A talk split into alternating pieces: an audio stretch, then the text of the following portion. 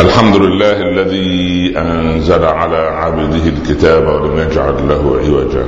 سبحانه له دعوة الحق حرص عليها وأوجب التبشير بها. ولتكن منكم أمة يدعون إلى الخير ويأمرون بالمعروف وينهون عن المنكر وأولئك هم المفلحون. وأشهد أن لا إله إلا الله وحده لا شريك له وضع الحجة وأتم المحجة ويأبى الله إلا أن يتم نوره ولو كره الكافرون. وأشهد أن سيدنا وحبيبنا محمدا رسول الله بلغ الرسالة وأدى الأمانة ونصح الأمة وكشف الغمة وجاهد في الله حق جهاده حتى أتاه اليقين. صل اللهم عليه وعلى آله وأصحابه وأزواجه وأتباعه الذين آمنوا ولم يلبسوا إيمانهم بظلم أولئك لهم الأمن وهم مهتدون. أما بعد، أيها الإخوة المسلمون، سورة في كتاب الله عز وجل تبدأ بآخر علامة من علامات الساعة الصغرى، ثم تثني بالحديث بعد ذلك عن بداية نهاية هذا الكون وبداية صفحة جديدة من حياة الإنسان كمرحلة لدار الخلود، إما جنة أبدا أو نار والعياذ بالله أبدا. اللهم أدخلنا الجنة دون سابقة عذاب. أحبتي في الله، القيامة قيامتان، قيامة صغرى وقيامة كبرى، كما أن علامات الساعة نوعان: علامات الساعة الصغرى التي تحفظونها، وأيضا علامات الساعة الكبرى. وعند نهاية علامات الساعة الصغرى تأتي أو قبل ذلك خاتمة العبد في هذه الحياة.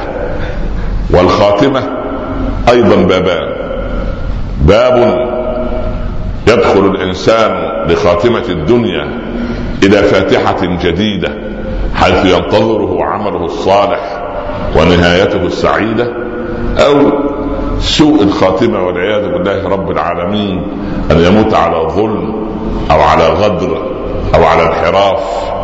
ولذلك نحن ندعو دائما بإخلاص ويقين: اللهم اجعل خير أيامنا يوم أن نلقاك، آمين يا رب العالمين.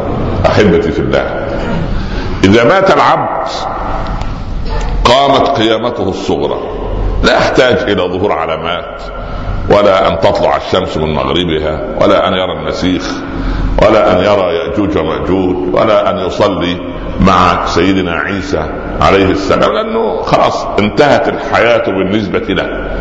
هذه قيامته الأساسية. إذا مات العبد قامت قيامته. قيامته مرتبطة بموته، لأن مشاهد نهاية الدنيا لن أراها، وإنما يراها الذين سوف تبقى بهم الحياة ويبقيهم رب العباد حتى تأتي هذه النهاية. عندما ينفخ في الصور فصعق من في السماوات ومن في الأرض إلا من شاء الله. والعلماء يتحدثون أن رب العباد عز وجل يقول: يا ملك الموت من على ظهر الأرض؟ يقول: يا رب لا أحد إلا عبادك جبريل وميكائيل وإسرافيل وعبدك الماثل أمامك.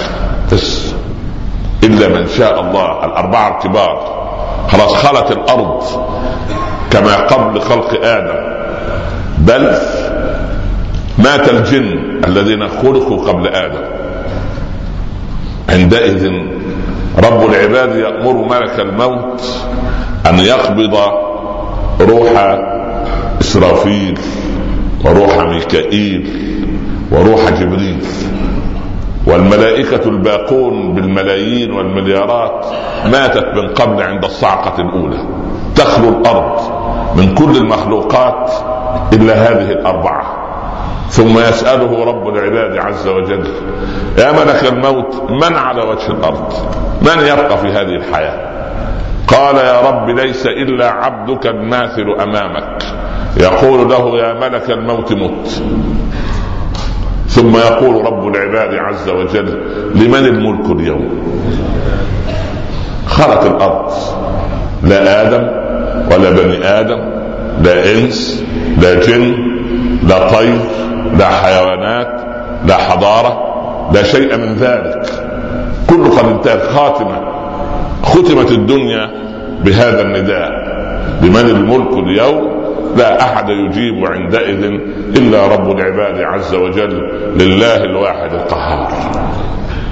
هذه الخاتمة تسبقها من رحمة الله بنا علامات تنبهنا كي يحسن الإنسان خاتمته. أنا أريد أن أطرح عدة أسئلة، أنت وأنا وكلنا وكل من يستمع إلى الخطبة بعد ذلك.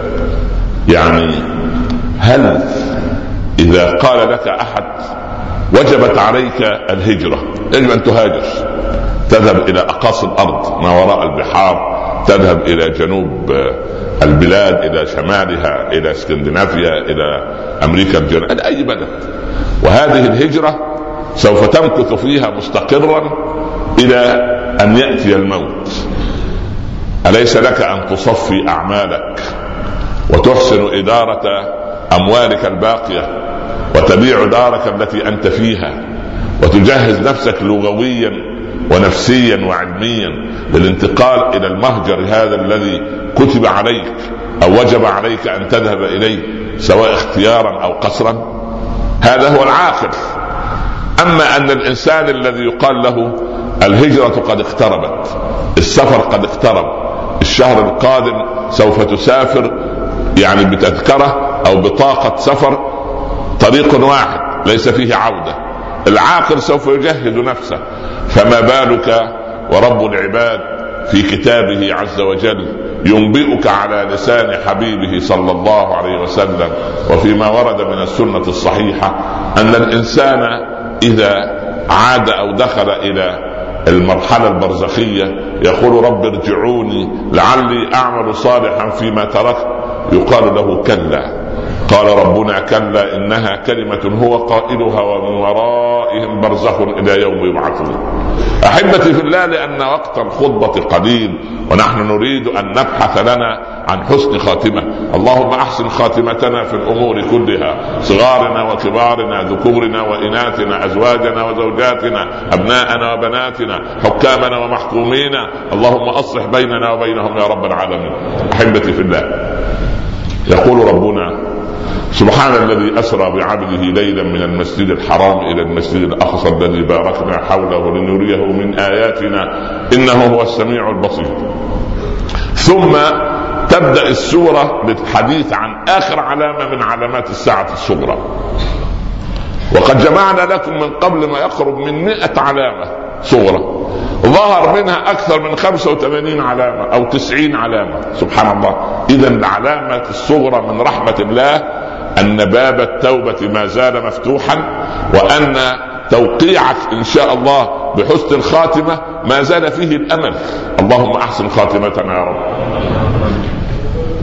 خاتمة العبد بعد مشيئة الله بيده هو، بيد العبد، لك أن تحسن الخاتمة أو أن تسيء الخاتمة، لك أن تظلم زوجتك أو أن تعدل معها، لك أن تسوي بين أولادك، ولك أن تميز ولدا على الآخر فيأتي شقك مائل يوم القيامة، لك أن تميز وتعدل مع زوجة وتظلم الزوجة الأخرى، لك أن تطيع زوجتك وتعق أمك أو تبرها، لك أن تسمع كلام صديقك وتعصي أباك أو تكون بارا به، لك أن تكون مخلصا في العمل أو نصابا مرتشيا كذابا، لك أن تحب المنظرة، أن تظهر كل يوم في وسائل إعلام وفي صحف وأنت لا تقدم لدولتك ولا لمؤسستك شيئا، ولك أن تختفي. إن الله يحب الأتقياء الأخفياء الذين إن غابوا لم يفتقدوا وإذا ظهروا لم يعرفوا. أنت بيدك أن تحسن أو لا تحسن، بيدك أن تحسن وبيدك أن تسيء. الله عز وجل يذكرنا بآخر علامة من علامات الساعة الصغرى. وقضينا إلى بني إسرائيل في الكتاب لتفسدن في الأرض مرتين الإفسادتان الكبيرتان لبني إسرائيل بعد نزول القرآن: لتفسدن في المستقبل في الأرض مرتين ولتعلن علوا كبيرا. فإذا جاء وعد أولاهما، يعني إذا جاء ميعاد انتهاء الإفسادة الأولى لبني إسرائيل، ما الذي يحدث؟ أو جاء ميعاد بداية انتهاء الإفساد الأول الله عز وجل: فإذا جاء وعد أولاهما بعثنا عليكم عبادا لنا، لله عز وجل، أولي بأس شديد، أصحاب قوة، فجاسوا خلال الديار، أي استلموا بيت المقدس وأعادوه إلى حوزة المسلمين دون حرب ودون معركة. فجاسوا خلال الديار وكان وعدا مفعولا. هذا الكلام شرحناه من قبل، تم بتسلم عمر رضي الله عنه مفاتيح بيت المقدس، انتهت الإفسادة الأولى. ثم رددنا لكم الكرة عليه. ما الذي حدث؟ نام أحفاد عمر في النور، واستيقظ أبناء الانحرافات على مر التاريخ، استيقظوا في الظلام. فما الذي حدث؟ فإذا جاء وعد الآخرة أو قبل ذلك: ثم رددنا لكم الكرة عليه وأمددناكم بأموال وبنين وجعلناكم أكثر نفيرا، وسائل الإعلام وغيره، هذا لبني إسرائيل.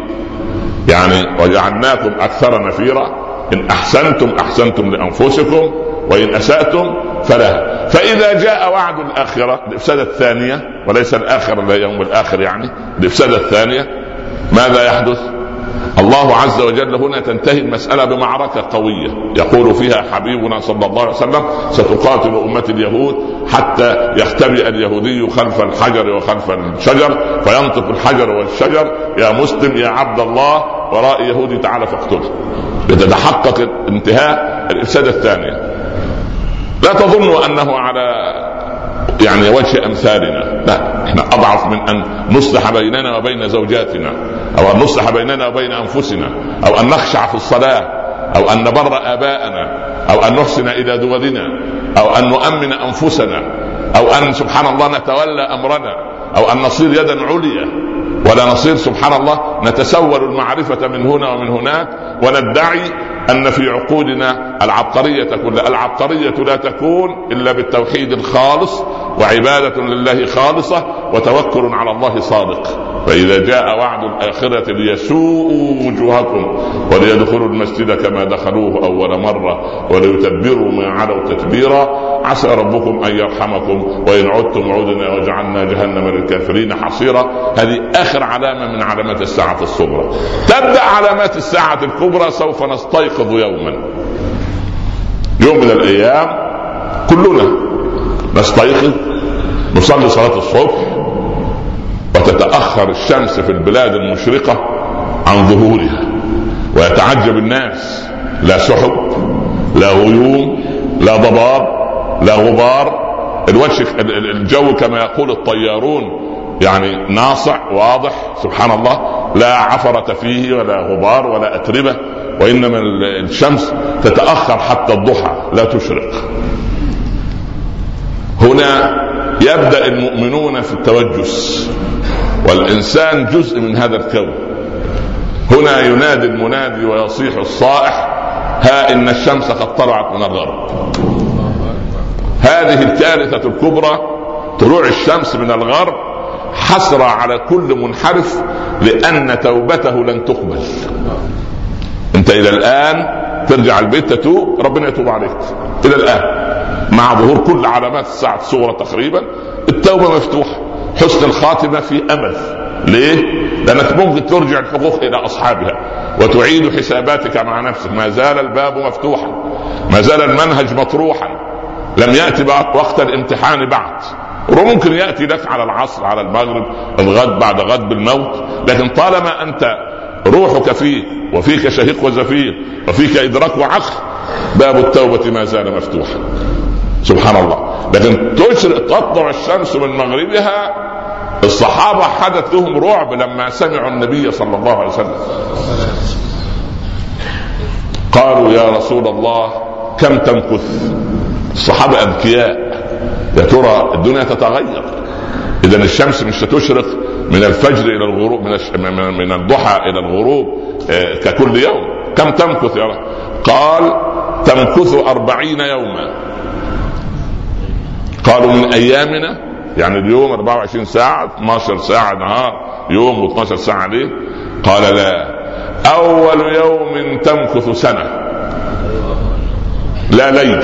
خلاص الصحابة لان قلوبهم معلقة بالسماء، لو كان الرسول بيننا صلى الله عليه وسلم وقال لنا ان الشمس سوف تطلع من الغرب وتستمر سنة، سوف يسأل سائلنا والبورصة متى تغلق ابوابها، وارباح البنوك والابراج والعمارات والبنايات وقطعة الارض، والولد اللي في الترم الاخير من الجامعة الفلانية، والبنت التي تدرس الماجستير في علم الايقاع في استراليا. سبحان، لان التافه لن يخرج منه الا التوافه. لكن الصحابة كان الواحد منهم جبلا عملاقا في الفقه. قالوا كيف نصلي يومها يا رسول الله؟ سؤال الصحابة عن العلاقة بالله. طب الشمس لا غروب، ده فيه لا ظل ولا فيه ظل الشيء تحته ولا ظل الشيء مثله، فكيف نصلي سنة كاملة لا فيه لا ليل ولا نهار، لا فيه لا غروب ولا شروق ولا فجر ولا ما قبل الفجر ولا ما بعد العشاء ولا ظهور الشفق الأحمر ولا ما قبله ولا ما بعده؟ فبالله عليه يعني الصحابة يطمئنون على كيفية الصلاة. قال اقدروا لهذا اليوم قدره. وكأن الرسول صلى الله عليه وسلم يرى من خلف حجب الغيب الساعات والأوقات والعلم الحديث. اقدروا لهذا اليوم قدره.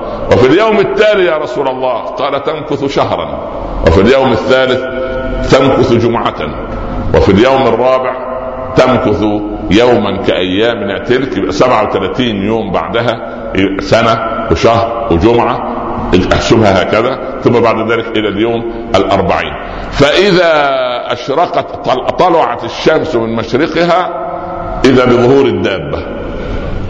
هذه الأمور يجب أن ندرسها وأن نتعلمها حتى إذا حدثت، لأن هذه حقائق على لسان الحبيب صلى الله عليه وسلم وفي كتاب الله. أخرجنا لهم دابة من الأرض تكلمهم أن الناس كانوا بآياتنا لا يوقنون. دابة تخرج سبحان الله، تدخل على الناس أول ما تدخل من باب الحرم، معها عصا موسى وخاتم سليمان، تخطب وجه المؤمن أو تلمس وجه المؤمن بخاتم سليمان فيبيض وجهه، والآخر تلمسه بعصا أو تختمه بعصا موسى فيغبر وجهه. فينقسم الناس إلى قسمين، إنسان على وجهه نور وإنسان على وجهه غبرة، فتنسى الأسماء وتلغى الأسماء. ولا أنادي عليك وأقول يا أبو فلان ولا أنت تقول يا أبا فلان، وإنما يقول للذي على وجهه وضاءه يا مؤمن، والآخر ينادى عليه يا كافر. هذه العلامة الثانية. ما سرعتها في الأرض يا رسول الله؟ قال سرعة الريح المرسلة تضع حافرها قدر ما يأتي نظرها، يعني تنظر من هنا إلى دولة أخرى قدمها توضع. سبحان الله، هكذا لا يؤذن لأحد بأن يقتلها. فإذا ظهرت الدابة ظهرت على أثرها. الآية الثالثة الدخان، وارتقب يوم تأتي السماء بدخان مبين يغشى الناس. هذا العذاب الواضح الأليم المبين الشديد. هذا الدخان يكون على رأس المؤمن كالزكمة، كما قال الحديث الشريف على لسان المعصوم صلى الله عليه وسلم، زكام بسيط. سبحان الله. وعلى رأس الكافر كنار تغلي الدخان.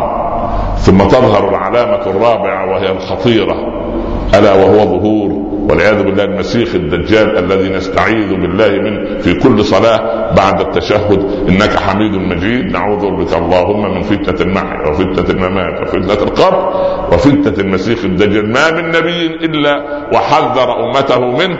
لكن للحديث بقية إن شاء الله. أقول قولي هذا وأستغفر الله لي ولكم. أحمد الله رب العالمين، وأصلي وأسلم على سيدنا رسول الله صلى الله عليه وسلم.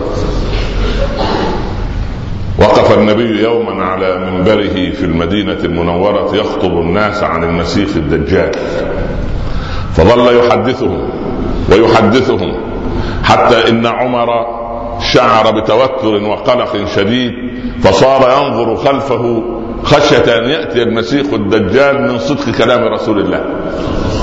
يعني عمر أصبح متوتر في الخطبة، لكن نحن لا نتوتر لأن قلوبنا مدى الإحساس فيها قد قل. نحن شغلتنا أموالنا وأهلنا، شغلنا بالدنيا، شغلنا وارتكسنا فيها. القلب يحتاج كل مدة إلى التذكير بالآخرة. أنا أرى الناس الآن مشغولة بالسياسة وبالخوض في الأعراض وبالغيبة وبالنميمة وبالنصب والاحتيال والفوضى، سبحان الله، وبالقتل. وصل الأمر أن حاكما يقتل شعبه، سبحان الله، وكأنما خيره إما أن أحكمكم أو أن أقتلكم، فاختارت الشعوب القتل على الحكم، لأن قاعدة أخف الضررين أحب إليهم من أن يقتلوا كل يوم.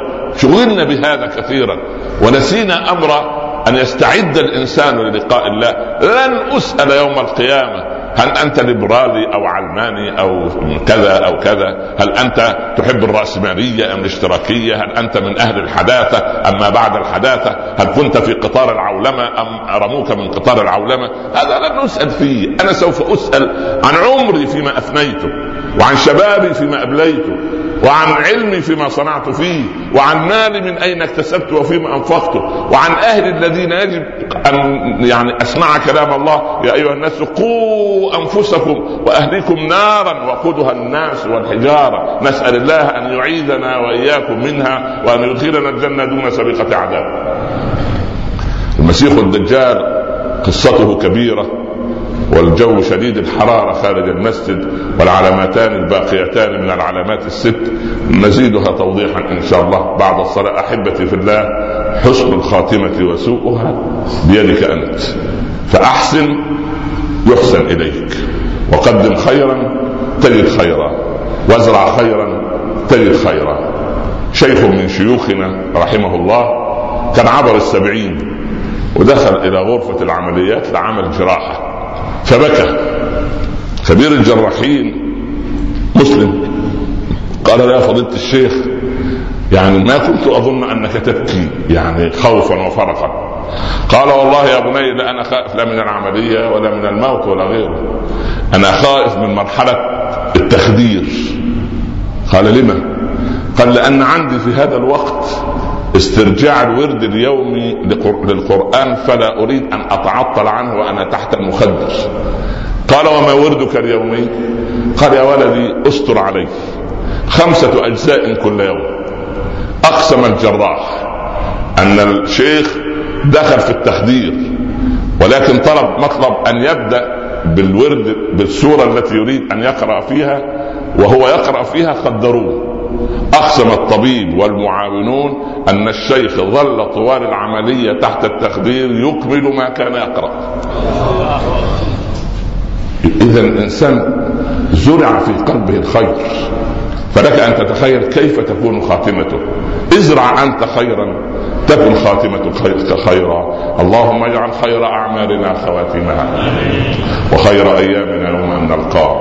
أكرمنا ولا تهنا، أعطنا ولا تحرمنا، زدنا ولا تنقصنا، كلنا ولا تكن علينا، آثرنا ولا تؤثر علينا، انصرنا ولا تنصر علينا، لا تؤاخذنا بما فعل السفهاء منا، أصلح لنا أبناءنا وبناتنا، ارزق بناتنا أزواجا صالحين، وأبناءنا بزوجات صالحات. اللهم أصلح بين الرعاة والرعية، اللهم كن مع أبنائنا في سوريا، اللهم احقن دماءهم يا رب العالمين، اللهم شرد من أراد بهم سوءا واجعل تدميره في تدبيره، اللهم من أقدم على الإضرار بمسلم هناك يا رب العالمين فأرنا فيه عجائب قدرته، فإنهم لا يعجزونك، وأنت القوي القهار، وأنت حاكم هذا الكون يا أحكم الحاكمين ويا أرحم الراحمين. ارحم المستضعفين في مشرق الأرض ومغربها، اجعل هذا البلد آمنا مطمئنا، وسائر بلاد المسلمين سخاء رخاء يا رب العالمين. أحسن خاتمتنا في الأمور كلها، وأظلنا بظل عرشك يوم لا ظل إلا ظله،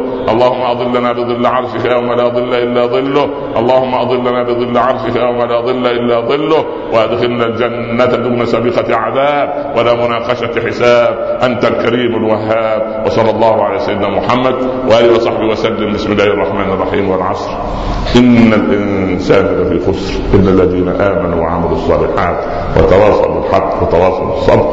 نكمل حديثنا إن شاء الله بعد الصلاة. وأقم الصلاة، قوموا إلى صلاتكم ويرحمكم الله.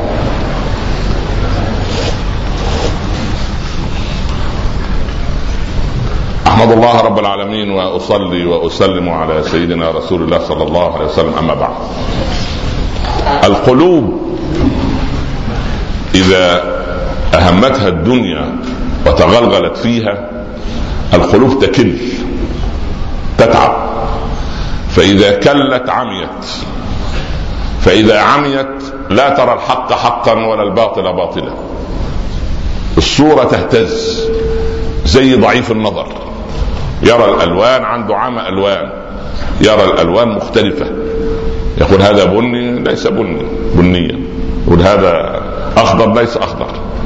فبالتالي القلوب هكذا عندما لا تميز، وعندما تنسى ما جاءت الدنيا من أجله. يعني احنا جئنا إلى الدنيا بهدف، بأمرين، لأن نبتلى، نختبر يعني حتى نزرع، ثم يأتي الحصاد، والحصاد مرتبط بما صنعته أنت. اقرأ كتابك كفى بنفسك اليوم عليك حسيبا.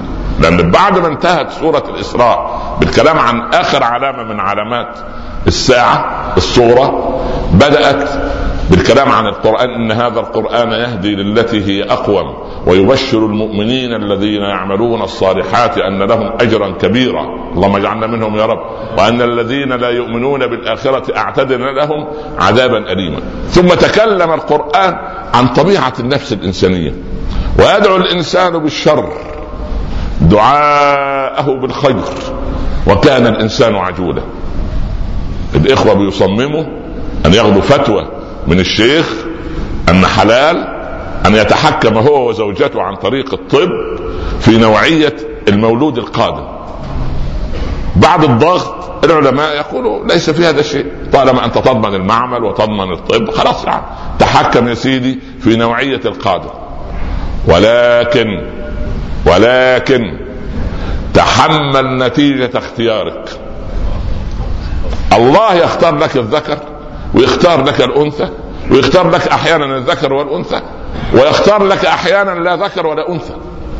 هذا من الهبة، يهب لمن يشاء إناثا ويهب لمن يشاء الذكور، أو يزوجهم ذكرانا وإناثا، وعطف عليها إيه، ويجعل من يشاء عقيما، أي جعلك عقيما لأن هذه هبة من الله لك. يعني عطف على الإيه، على ما وهب الله. ليه؟ لو أعطيت ولدا لكان كالذي قتله موسى. سيدنا موسى عمل إيه؟ فلقي غلاما فإيه، ليه قتلت يا الخضر؟ ليه قتلت يا خضر؟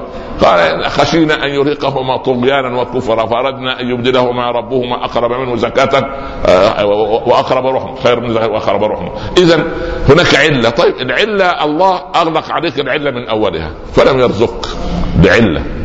والأمر الثاني، عشان تلح في الدعاء إلى الله، تلح في الدعاء إلى الله، تبدأ يا رب أعطيني، يا رب ارزقني، يا رب، وتموت وفي نفسك حاجة. يقول الله عز وجل في الحديث القدسي: أحب العباد عندي من مات وفي نفسه حاجة لم أقضها له، سوف أجعله في الفردوس الأعلى في الجنة يوم القيامة. مات وفي نفسه شيء، كان أمله في الحياة أن يزوج ابنه لبنت فلان، وبنته تتزوج ابن فلان، أمله أن يكون له بيت مستقل، أمله، ولكن لم يتحقق. سبحان الله. ولكن الذي يحقق ما تريد إنما هو الله. سيدنا سبحان الله نوح 950 سنة، ما أمله في الحياة أن يسلم ابنه، أن تؤمن زوجته.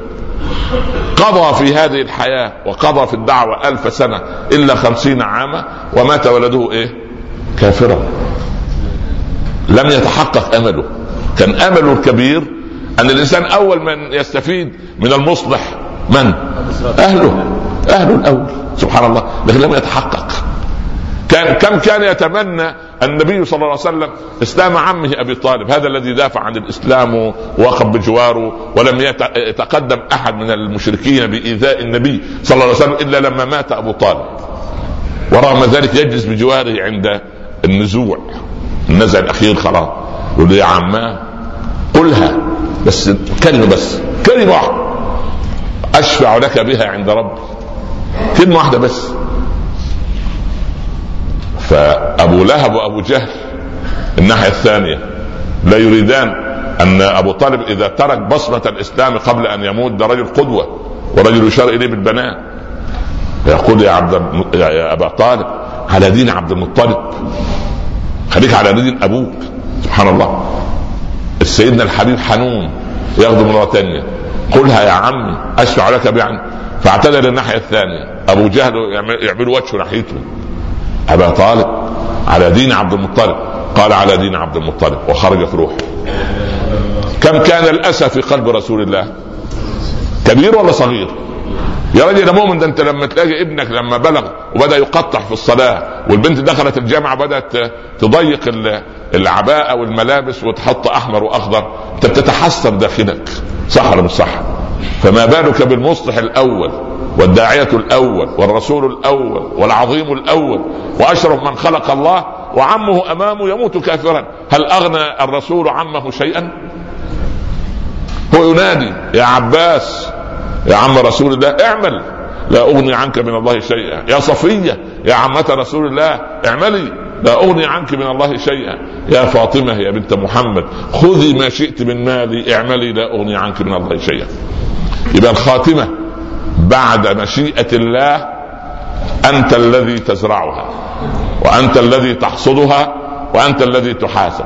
إن هذا القرآن يهدي للتي هي أقوى ويبشر المؤمنين الذين يعملون الصالحات أن لهم أجرا كبيرا وأن الذين لا يؤمنون بالآخرة أعتدنا لهم عذابا أليما. ويدعو الإنسان بالشر دعاءه بالخير. ليه في الاستخارة؟ اللهم إن كنت تعلم أن هذا الأمر خير لي في ديني ودنياي وعاقبة أمري وعاجله وآجله فاقدره لي وبارك لي فيه ثم يسره علي، وإن كنت تعلم يا رب أنه شر لي في كذا وكذا فاصرفني عنه واصرفه عني واقدر للخير أينما كان إنك على كل شيء قدير. إذن الخيرة لمن؟ أنت جاي تختار أن تجيب ولد وتجيب بنت؟ أيوة نعم حلال، ما كل في حاشية كثيرة حلال. الطلاق حلال ولا حرام؟ حلال، ما لك زعلان، حلال. سبحان الله. لكن كل واحد يروح يعمل الحلال ده؟ لا، حلال مضيق عليه بشروط. حلال نعم حلال. حتى الطعام الحلال إن أكثرت منه أصبح ضارة، صح ولا لا؟ الرياضة حلال، لكن لما نقعد طول الوقت مش عارف المساكين مذيعين القنوات الرياضية 24 ساعة، واللاعب رقم 9 رفع الكرة من النحو وسخبه، ما دام انت خبير كده امال كانت وكس المنتخب الوطني وما حصلناش على اي حاجة دي. ما دام انتوا خبراء بالدرجة دي خلاص، يعني انت بقيت اينشتاين في الكرة. سبحان الله، كلهم خيبانين وقاعدين يتكلموا 24 ساعة. اقول لا اله الا الله. وشغلتك ايه؟ معلق كروي. والله ما شاء الله ربنا يبارك فيك. وايه الاخبار بتاع بس؟ وانفتح في موسوعه. الله اكبر. سنه 1930 ايام كاس العالم. الله اكبر. اقول طيب في سقيفه بني ساعده. ومين بني ساعده دول؟ سبحان الله. المهم علينا، خليك انت في الايه، حسن الخاتمه. اللهم احسن خاتمتنا. يدعو الانسان بالشر دعاءه بالخير وكان الانسان عجولا. المهم ثم تحدث عن نعم الله. وجعلنا الليل والنهار آيتين فمحونا آية الليل وجعلنا آية النهار مبصرة لتبتغوا فضلا من ربكم ولتعلموا عدد السنين والحساب وكل شيء فصلناه تفصيلا. وبعدين تأتي ايه؟ تفاجئنا الآيات بالآخرة. سبحان الله.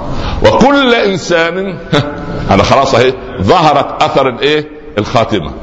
هذه الخاتمة. وكل انسان ألزمناه طائره. ليس جمع طائرا لأنه بيطير من تحت العرش ويتعلق في رقبتك أنت. أنت لما بتعمل في مؤسسة مهمة وتدخل عن طريق بصمة الإصبع أو بصمة العين، ينفع أنا أروح خلفك وأضع بصمتي وأدخل طالما أنا غير موظف معك في نفس المؤسسة؟ نفس القضية، نفس القضية. الكتاب عارف صاحبه. ما هو الكتاب؟ هو المجموع الإجمالي للحسنات والسيئات بس، فيش تفاصيل. كل إنسان ألزمناه طائره في عنقه، يطير ثم يتعلق في رقبتك. فيه سبحان الله العظيم يتعلق في رقبتك من الأمام فتمسكه بيمينك. اللهم اجعلنا منه. واحد تاني يتعلق في رقبته ولكن الكتاب ينحرف يسارا فلا يستطيع إلا أن يأخذه بشماله. سبحان الله. وفي من يتعلق كتابه على ظهره، ده والعياذ بالله الكافر اللي من الدار للنار، نسأل الله أن يعيذنا وإياه. فهو العبد أول ما يستلم كتابه تقول له الملائكة اقرأ كتابك. الفلسفة بتاع أولادنا والمتجادلين واللي مش عايزين يشتغلوا ولا يعملوا ولا يعملوا لله ولا للآخرة. يا سيدنا الشيخ نفرض أن جدي الله يرحمه لما مات كان أميا لا يقرأ، إن شاء الله هيقرئه. ما تخافش على جدك، خاف على روحك الله يرضى عليك. أنت هتقرأ، هتقول لي بأي لغة؟ باللغة اللي أنت تفهمها كله هيقرأ. إيه مسألة اللغة مسألة ولا تشغل بالنا في شيء. تشغلش بالك يا ترى، يحسبوني في القبر. طب أنا دفن معايا واحد مثلا يعني لا يزيد إلا اللغة الأردو أو اللغة السواحلية أو اللغة الهولندية أو لغة ألمانية أو لغة صينية، وأنت بجوار لا تفهم إلا العربية. يا عمي والله هيفهموك، ما تخاف، دي ما تشغلش بالك. السؤال هيصلك، السؤال شوف، اعرف قيمة الإيمان في قلبك عندما تشغلك تفاهات الأمور. لما تشغلك تفاهات الأمور زي الطالب الخيبان، الطالب النجيب يذاكر ويأتي الامتحان بأي وسيلة، سواء شفوي تحريري على طريقة كذا، عن طريق الحاسب الآلي، عن طريق ورق، عن طريق أسئلة مباشرة، عن طريق اختيار بضعة أسئلة، هو مستعد لأي طريقة، المهم أنه يذاكر المنهج. التاني شاغل باله طول السنة، يا ترى الامتحان يكون الساعة 8 ولا الساعة 9، يا ترى مدة الامتحان ساعة ولا ساعة وربع، ويا ترى المراقب دمه خفيف ولا دمه. احنا نتزوج بنته سبحان الله، هو جاي يراقب وخلاص عشان يجمع الورق مننا سبحان. فالذي يشغل باله بتفاهات الأمور هو الذي يضيع حياته. ثم يقول ربنا اقرأ كتابك كفى بنفسك اليوم عليك حسيب. يقرأ يعرف. فينقسم الناس قسمين، أهل اليمين وأهل الشمال. أما المقربين اللي من الدرجة الأولى دول قاعدين في ظل العرش يوم لا ظل إلا ظله. شوف تخيل أنت الشمس يعني حرارتها كام برة، 35 40 ها؟ لا، الشمس غادرت مدارها واقتربت من الرؤوس وأصبح الناس يسبحون في عرقهم. سبحان الله. وعلى قدر تعبك في الدنيا لله على قدر قلة العرق يوم القيامة. رب العباد من رحمته عشان اليوم ده عمل لنا علامات الساعة الصغرى. العباد لم يؤمنوا، لم يتوبوا، لم يعني يتراجعوا عن ظلمهم، وراح جاب علامات الساعة الكبرى لتنتهي الحياة. فتظهر الشمس تطلع من الغرب، وبعدين الدابة تكلم الناس أن الناس كانوا بآياتنا لا يوقنون. ثم الأمر الثالث سبحان الله يظهر الدخان. ثم الأمر الرابع المسيح الدجال أو المسيح الدجال، هذا الكذاب سبحان الله أعور. أول شيء أعور، وعينه الأخرى كالعنبة الطافية، الحديث يقول عنه هكذا صلى. المؤمن اللي كل يوم في الصلاة يستعيذ بالله من المسيح الدجال ويقرأ أول لما ينام من ضمن الأذكار أول 4 آيات من سورة الكهف وآخر 4 آيات من سورة الكهف، لما يواظب على هذا رب العباد يقرئه على جبهة المسيح الدجال كلمة كافر، حتى قال صلى الله عليه وسلم كافر، حتى يعني الرسول يعني كأنما يعني يستهجئ الكلمة حرفا حرفا كافر. فأول ما يشوف عليه كافر لا تسمع كلامه. طب اسمع كلامه في ايه؟ لا، لما ينزل المسيح الدجال أو يأتي السماء أو السحاب لا يمطر، يأمر الله السحاب أن لا يمطر، والأرض لا تنبت زرعا، وضروع البهائم تتقلص، خلاص، ولا شيء إلا جهد جهيد. والمسيح يأتي ينظر للسحاب أمطري تمطر، وينظر للأرض أنبتي تنبت، وينظر إلى ضرع البهيمة امتلئ يمتلئ. فتنة ولا مش فتنة؟ فتنة خطيرة. قال الصحابة ومن أين نأكل ونشرب يا رسول الله؟ طيب احنا مش هنتبعه. قال طعام المؤمنين يومئذ التهليل والتحميد والتسبيح والتكبير يلهمون به كما تلهمون النفس فيشبع ويروى. يا الله. ولذلك انت تفهم الحبيب صلى الله عليه وسلم كان يمر اليوم واليومان ولا يدخل في جوفه شيء. فيقول ايه؟ انما لست كهيئتكم انما ابيت عند ربي فيطعمني ويسقيني. طعامه وسقاؤه هو التسبيح والتحميد. لان العبد منا يلاحظ ملاحظة. انت رجل كثير النوم. تنام لك مثلا 8 ساعات في اليوم. ان ما نمتش تروح العمل كده وانت ما اسمك، انت اسمك محمود، اسمي حسن، ما فيش. سبحان الله. النواب الكثير ده لما يروح الحج يقعد 10 أيام ينام 2 ساعة في اليوم ويخلقوه يلا صلاة العصر، صلاة المغرب، يلا على منى ان شاء الله، المزدلفة، نبات ولا نبيت، رمي الجمرات، تنام سويعات قليلة. هل اصابك انهيار عصبي؟ ابدا.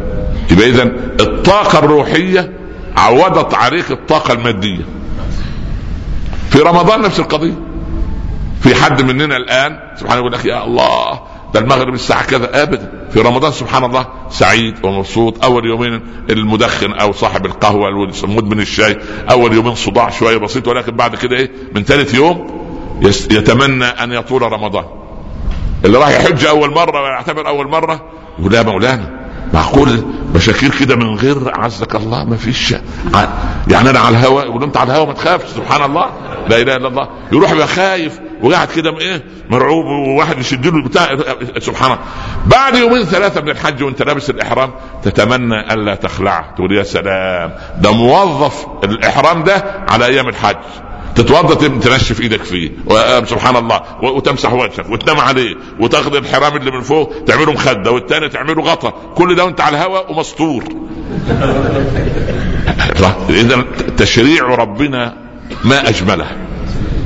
واحنا لما نحط يعني سبحان الله عقولنا في اشياء نضيعها على الناس. المهم ما سرعته يا رسول الله في الارض؟ المسيح سرعته كسرعة الريح المرسلة، يعيث شمالا ويعيث يمينا، فقرأ الحديث فعاث يمينا وعاث شمالا، فضرب الرسول بسيفه أو بالعصا التي فيها على المنبر.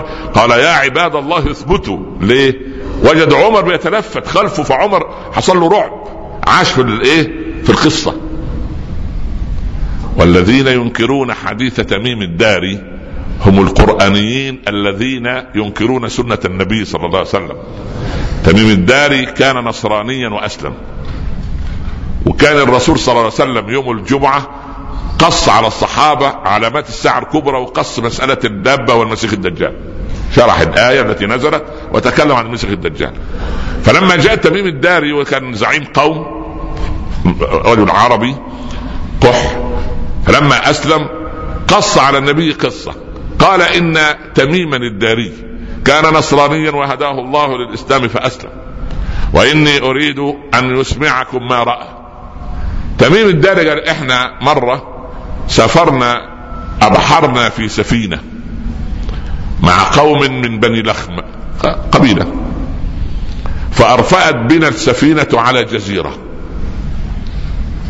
فنزلنا منها فوجدنا عليها دابة أهلب يعني شعرها كثيف كالناقة، لا يدرى رأسها من ذنبها ولا ذنبها من رأسها، يعني مش عارفين فين المقدمة فين المؤخرة، مش عارفين الدماغ من سبحان الله. فقالت من أين أنتم؟ فخشينا أن تكون شيطانة، لأن العربي زمان كان عنده اعتقاد أن الجن يكلمه ويطلع له والشعراء وأمر القيس والجماعة دول كانوا يجي له جن الشعر كما كان يتخيل، والغول أو العنقاء التي تظهر مكان القاتل. العربي كان عنده هذا الشعور. وطبعا واحد عايش في الصحراء وشاب الليل على بعد حاجة سوداء مثلا أو حيوان معين وعينيه بتلمع، هو ما معهوش لا تلسكوب ولا عنده المناظر اللي عندنا، فكان يتخيل تخيلات ويظن ظنونا يعني. المهم فظنناها شيطانة فنظرنا خلفنا، كانوا 30 واحد، من يتكلم؟ وجدناها تكلمنا. قال نحن قوم من العرب احنا ناس عرب. قال إن هنا من هو إليكم بالأشواق, راجل مشتاق لرؤيتكم. فدخلنا فرأينا رجلا أعظم ما نرى من جثة, ضخم الجثة, أعور, عينه اليسرى كالعنبة الطافية. سبحان الله, تقول الرسول يوم الجمعة يقول هذا الكلام, تميم يجي يوم السبت يقول هذا الكلام. قال من أنتم؟ قال نحن قوم من العرب. قال لنا هل بعث نبي الأميين؟ قلنا نعم. قال وهل صدقته العرب؟ قلنا بين مصدق ومكذب. قال هل في بحيرة طبرية ماء؟ قلنا نعم. بحيرة طبرية أنت تعرفه أن ماء عذب. سبحان الله. قال سوف يأتي زمان يجف منها الماء. يا الله, سبحان الله. هل ما زال يطرح نخل بيسان, منطقة كلها سبحان الله اللي درس الجغرافيا العربية القديمة والحديثة يعرف. قالوا نعم لسه النخل يطرح. قال سوف يأتي يوم لن يطرح. هل ما زال في عين زغر ماء؟ قالوا نعم. المهم عدة أسئلة. قال الله ايه الحاجة بالعجاب ده, انت تسألنا من نحن, من انت مين انت؟ سبحان الله. قال انا المسيح الدجال, عارف نفسه. وجدوه مقيد بسلاسل الى جدار جبل داخل الجزيرة. فسبحان الله العظيم, الغيب لما يصير شهادة يبقى امر يعني مرعب. قالوا ولما تسكت هكذا؟ قال لم يؤذن لي بالخروج بعد. قال عمر او احد الصحابة أيؤذن لأحدنا بقتله يا رسول الله؟ ممكن يعني واحد يقتله؟ قال لا, لم يأذن الله لأحد بقتله إلا أنه لا يدخل أماكن ثلاثة, لا مكة ولا المدينة ولا بيت المقدس, يطرد منها حتى يقول إن على أطراف وجوانب المدينة ملائكة يطردون المسيح الدجال عنه. مين يخرج إليه؟ يخرج إليه من داخل المدينة ومن داخل مكة ومن داخل بيت المقدس أكثر أتباعه من اليهود. شو الرسول لما يقول سبحان الله. وبعدين وقال والنساء, حتى إن الرجل لا يدخل إلى بيته يربط زوجته وأمه وابنته خشية أن يخرجن فيتبعن المسيح الدجال. لأنه ممكن يكون ينشر في وسائل الإعلام أيامها أن دي موضة جديدة اسمها المسيح الدجال, وبعدين ده يعني صنف جديد من العولمة, ودي ما بعد الحداثة, وبعدين لا إله إلا أنت. الراجل عايش في الشانزليزيه في باريس ومع ريموت كنترول يخلي الخليجية والمصرية والعراقية والسورية والعايشة في نيجيريا يتحكم في زيها, حكم في اللون اللي تلبسه. السنة دي يقول لك اللون أحمر, كله بعد عنك عنده ارتكارية يضرب أحمر. سبحان الله. السنة دي عزك الله أسود ديله أسود. سبحان الله. المهم فهو يتحكم بموضة, شيء جديد سبحان الله. فيعود حتى يربط زوجته. شوف الحديث سبحان الله. إلا طبعا المؤمنات الصادقات المصليات دول طبعا لا يهمهم هذا الكلام. المهم المسيح الدجال عندئذ يدعو العباد, رب العباد, أن يخلصهم منه, لأنه فتنة ويفتن الناس سبحان الله ويعملوا عمليات زي السحر والشعوذة. عندئذ يدعو العباد فينزل سيدنا المسيح عليه السلام عند المنارة الشرقية, شرقي دمشق, جنب المسجد الأموي بالضبط. أول ما ذهبت إلى هناك في أول زيارة عايز أشوف فين المنارة الشرقية واربوني, تخيلت الموقف. المهم هناك ينزل المسيح عليه السلام, على يمينه ملك وعلى شماله ملك, عليه مهرودتان, يعني زي ما نقول مثلا جلباب وعباءة, مثلا ثوبين يعني. سبحان الله. له رائحة أطيب من رائحة المسك, إذا طأطأ تساقط الجمان من جبهته, يعني من العرق ينزل من جبهته شيء زي الفضة. سبحان الله. وإذا علاه البهاء. يقابل المسيح على باب اللد, مدينة اللد الفلسطينية. أول ما المسيح يراه لا تتحمل أنف المسيح رائحة المسيح الطيبة, فيذوب. نص الحديث قال ايه؟ ينماث كما ينماث الملح في الماء. شو لما تحط انت ملعقة الملح في الماء تعمل ايه؟ تذوب. فيذوب كما سبحان الله. ويدخل المسيح على المسلمين في مساجدهم فيظهر الخبر المسيح سيدنا عيسى وإن منهم لمن يؤمن به قبل موته، يعني هينزل مرة أخرى بس هيؤمنوا به كرسول وليس يعني لا ابن الله ولا غيره، بس الإيمان عندها إيه؟ إحنا قلنا أول الشمس بتطلع من الغرب باب الإيمان إيه؟ يغلق خلاص. يوم تأتي بعض آيات ربك لم تكن تنفع نفسا إيمانها لم تكن آمنت من قبل أو كسبت في إيمانها خيرا غلق الباب، اللي ما حجبت لن يصنع الحجاب، اللي سبحان الله لا ما ينفعش. فالمهم سبحان الله اللي يقتل هناك المسيح ثم يدخل على المسلمين في مساجدهم فيبلغ الإمام فيتأخر الإمام ويقدم المسيح ليصلي فيقول صل بنا أنت إنما جئت تابعا لأخي محمد. أدب النبوة. يمكث في الناس في روايتين 40 يوم أو 40 سنة ثم يوحي الله رب العباد عز وجل. هو طبعا المسيح يدخل على الناس في مساجدهم فيطمئنهم، يعني يمسح عنهم تعبهم زي ما يكون واحد منتظر أبوه أو حد كبير أو شيخ عارف جاي يطمئنهم. ثم يوحي الله لعيسى عليه السلام أن حرج بعبادي جانب الطور، خد شوية المؤمنين الباقين وروح على جبل الطور في سيناء فإني أرسلت عبادا لا يذان بقتالهم ما حدش يقدر يقاتله، وإذا بيأجوج ومأجوج وهم من كل حدب ينسلون جايين من كل مكان، فيمر أولهم على بحيرة طبرية فيشرب منها ويمر آخرهم فيقول كان في هذه البحيرة ماء منذ زمن. يبقى لك أن تتخيل إيه كثرة الايه العدد، كثرة العدد.